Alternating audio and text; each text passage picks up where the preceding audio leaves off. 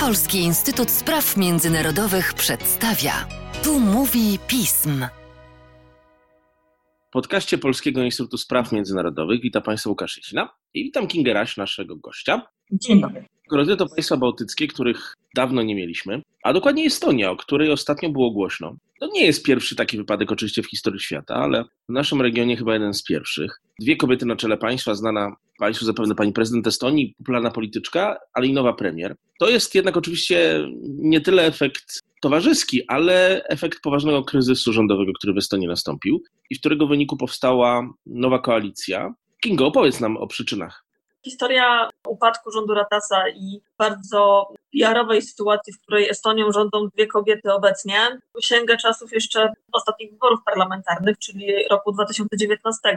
Wówczas bowiem tak naprawdę wygrała te wybory właśnie partia Reform, na której czele stoi Kaja Kallas, nowa pani premier. Niestety w marcu 2019 roku nie była ona w stanie zbudować koalicji rządzącej, w związku z czym nowy rząd zaczęła tworzyć partia Centrum z Juri Ratasem na czele i to on powołał nową koalicję rządzącą, w skład której weszły również skrajne prawicowe, populistyczno-prawicowe ugrupowania. Tutaj mam na myśli przede wszystkim EKRE. I koalicja trwała niespełna dwa lata, po czym w połowie stycznia tego roku partii Centrum zostały przedstawione zarzuty korupcyjne i w związku z tym Ratas podjął decyzję, że podaje się do dymisji, by za chwilę podjąć kolejne rozmowy koalicyjne i wówczas nowy rząd został utworzony już właśnie przez Partię Reform, ale wespół z Partią Centrum. Więc tak naprawdę drugie dno całej tej historii to właśnie te partie prawicowe w ówczesnym rządzie estońskim.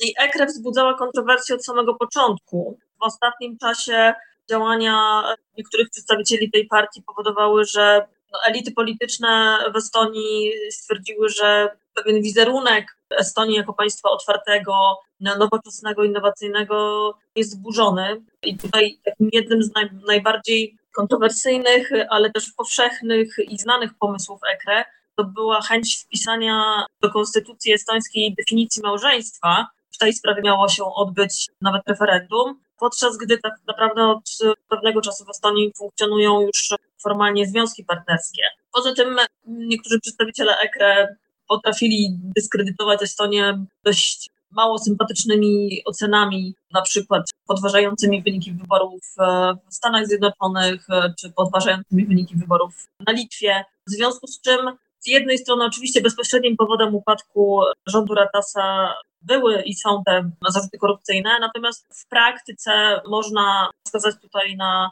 pewien bardziej złożony układ, który do tego doprowadził. Oczywiście też jednym z elementów była dość ciężka sytuacja, jeśli chodzi o zarządzanie pandemią i kryzys w służbie zdrowia w Estonii. Szczególnie jeśli weźmiemy pod uwagę to, że też pod koniec grudnia ubiegłego roku Estonia, jak i pozostałe państwa bałtyckie ponownie miały bardzo znaczące skoki zakażeń.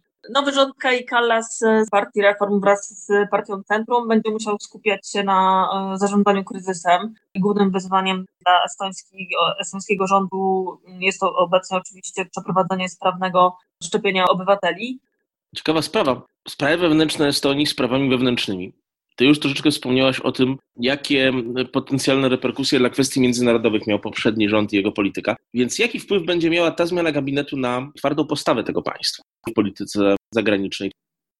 Pozbycie się EKRE z rządu ma wpłynąć w praktyce na budowanie ponownie tego pozytywnego wizerunku. I polityka zagraniczna jest jednym z priorytetów nowego rządu. Przede wszystkim Estonia chce ponownie wypromować się i udowodnić swoje proeuropejskie stanowisko, swoją proeuropejską politykę e, państwa praworządnego, państwa nowoczesnego, innowacyjnego. Na pewno Estonii będzie zależało, podobnie jak pozostałym państwom bałtyckim, na wzmocnieniu współpracy i budowaniu partnerstwa ze Stanami Zjednoczonymi, szczególnie po zmianie administracji w Waszyngtonie przez Bidena. I ta polityka bezpieczeństwa oczywiście będzie też kluczowa w działaniach zewnętrznych Estonii. Można się oczywiście również spodziewać silnego wsparcia na rzecz prodemokratycznych przemian na Białorusi i na pewno też Estonia będzie dążyła do zaakcentowania swojej roli w szerszym kontekście, jeśli chodzi o stosunki międzynarodowe. Obecnie na przykład stara się o status obserwatora w Radzie Arktycznej i to też jest jeden z tych kierunków,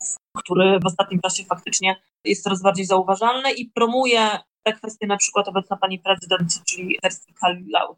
Zapraszam więc Państwa do dalszego interesowania się Estonią. Kingo, dziękuję Ci bardzo.